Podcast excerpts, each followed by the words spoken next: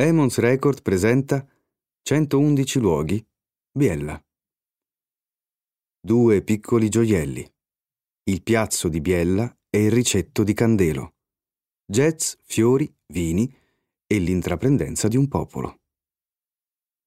La funicolare si alza sulla collina e sui tetti delle case. La città si allarga all'orizzonte. Il suo profilo sfuma, si estende fino alla pianura. Siamo giunti al piazzo, nella biella alta, dove troviamo angoli caratteristici. Qui tre prestigiosi palazzi formano il cuore del polo culturale di Biella Piazzo, dove si svolgono innumerevoli eventi, spettacoli e mostre. Palazzo Gromolosa, Palazzo La Marmora e Palazzo Ferrero. Lasciamo che sia la musica a condurci in uno di questi edifici. Siamo giunti dentro le cantine di Palazzo Ferrero, la musica che ci ha accompagnato è il jazz, e qui, su queste mura, ha risuonato la tromba di Chet Baker. Sì, perché questa è la sede di uno dei più antichi jazz club d'Italia e siamo qui per incontrare Max Tempia, presidente del club e lui stesso affermato musicista. Il club, nato nel 1966, è diventato un importante punto di riferimento nel panorama jazzistico italiano e internazionale. Tutto questo grazie alla passione dei suoi soci, una passione che si rinnova quotidianamente, ma porta con sé un'incredibile eredità del passato. Ascoltiamo cosa ci racconta Max Tempia. One, two, one, two,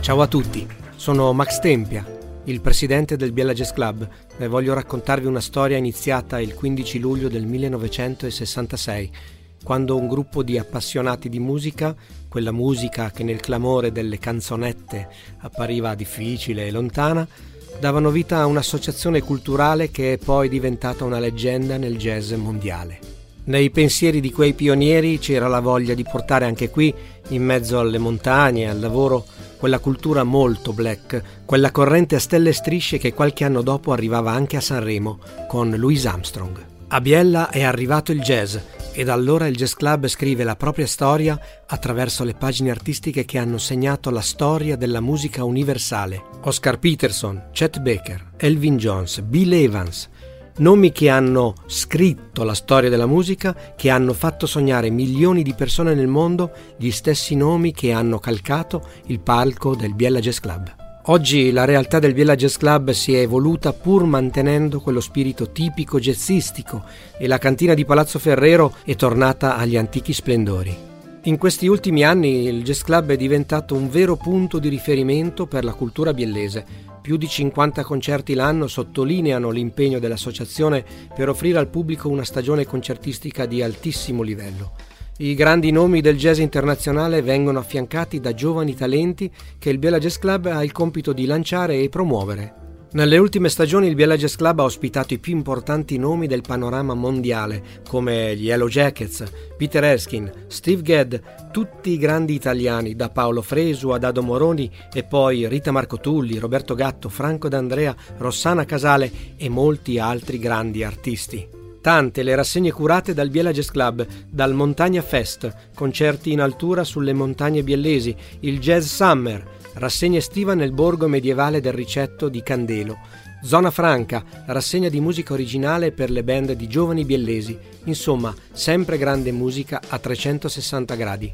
Ogni martedì sera, nello splendido Palazzo Ferrero del centro storico Piazzo, i concerti o le gem del Viela Jazz Club animano le serate per gli appassionati e per gli ospiti del più antico jazz club d'Italia. Un doveroso ringraziamento va a quelle persone che nel 1966 hanno intrapreso questo cammino senza sapere che dopo 50 anni ancora si potesse parlare di loro e della loro grande intuizione. Il nostro ringraziamento va a tutti loro per questo grande regalo e a tutti voi che siete arrivati fino a qui. Ci vediamo al Biella Jazz Club.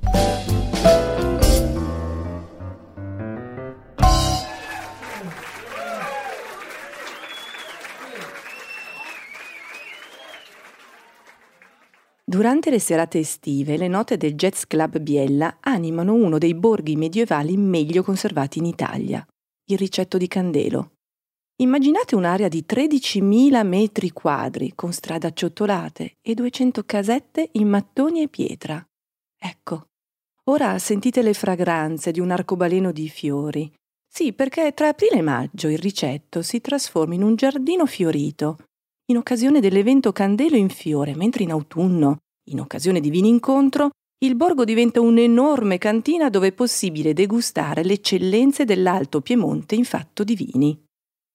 Prima di varcare l'ingresso, appoggiate la mano sui ciotoli disposti a spina di pesce che formano le mura merlate. Da oltre 500 anni, quelle pietre di torrente custodiscono l'intraprendenza di un popolo, rispettoso dei voleri dei signori ma insofferente al giogo, difensore dei propri diritti e audace nelle rivolte. Ascoltate un po' gli attori biellesi Veronica Rocca e Paolo Zanone di Ars Teatrando, che ci raccontano cosa accadde qui alla fine del Quattrocento.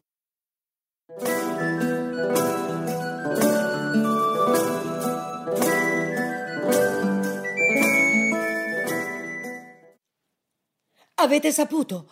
Per volere dei duchi di Savoia, il feudo di Candelo ora appartiene a un nuovo signore, Sebastiano Ferrero. È il tesoriere del Ducato di Milano. Eh sì, purtroppo ho anche saputo di quali privilegi vuole godere sul nostro ricetto. Privilegi? Abbiamo costruito questo ricetto con i nostri averi e con le nostre mani. Ma cosa stai dicendo? Popolo di Candelo, ascoltate! Il nuovo feudatario Sebastiano Ferrero pretende un versamento annuo e in perpetuo di un ducato per famiglia un censo annuale di 21 ducati e i diritti e la chiave del ricetto e anche la proprietà del mulino di Candelo. Non siamo mai stati costretti a pagare più di 100 ducati all'anno, mai! Il nostro mulino, che non è su un fiume navigabile, appartiene al comune di Candelo da sempre. E il ricetto è della comunità di Candelo perché questo terreno è stato acquistato dai nostri predecessori. E queste case sono il frutto della fatica delle nostre braccia. La causa fu portata davanti al Consiglio ducale, che propose la nomina di due arbitri, il reverendo Fabiano De Bai di Candelo, dottore in legge e vicario generale della Curia di Vercelli, e Antonio de Sumonte, ciambellano di corte e consigliere del duca di Savoia. Passati otto giorni, il lodo venne pronunciato dagli arbitri. Gli uomini e la comunità di Candelo furono tenuti a dare ogni anno, il giorno di San Martino, cento ducati d'oro e nulla di più a Sebastiano Ferrero. Venne riconosciuta la proprietà del mulino al comune di Candelo, come pure quella del ricetto, fatta eccezione per la casa del principe, posseduta all'interno del ricetto dallo stesso Sebastiano Ferrero. Non venne riconosciuta alcuna somma per il censo del ricetto. Il comune fu tenuto a dare una chiave del ricetto a Sebastiano Ferrero, al solo scopo che egli e i suoi potessero avere adito alla abitazione di loro proprietà. Camminando in questo splendido borgo, prestate attenzione a quello che vi sussurra. Quale mastice tiene insieme queste pietre? Ancora oggi, dopo quasi mille anni, lo sento nelle mie ossa fatte di ciottoli e mattoni, tra le rue e le quintane. Sento questa forza che mi pervade, ed un tratto li rivedo, Donne, uomini, chini sul greto del torrente cervo, raccolgono ciottoli e con fatica mi costruiscono. È una malta invisibile, quella che mi ancora a questa terra.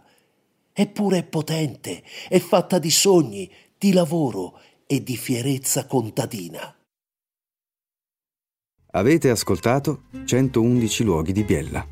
Se nel frattempo dovesse venirvi curiosità per questa guida, la potrete ovviamente trovare in libreria oppure ordinarla sul nostro sito www.emonsedizioni.it.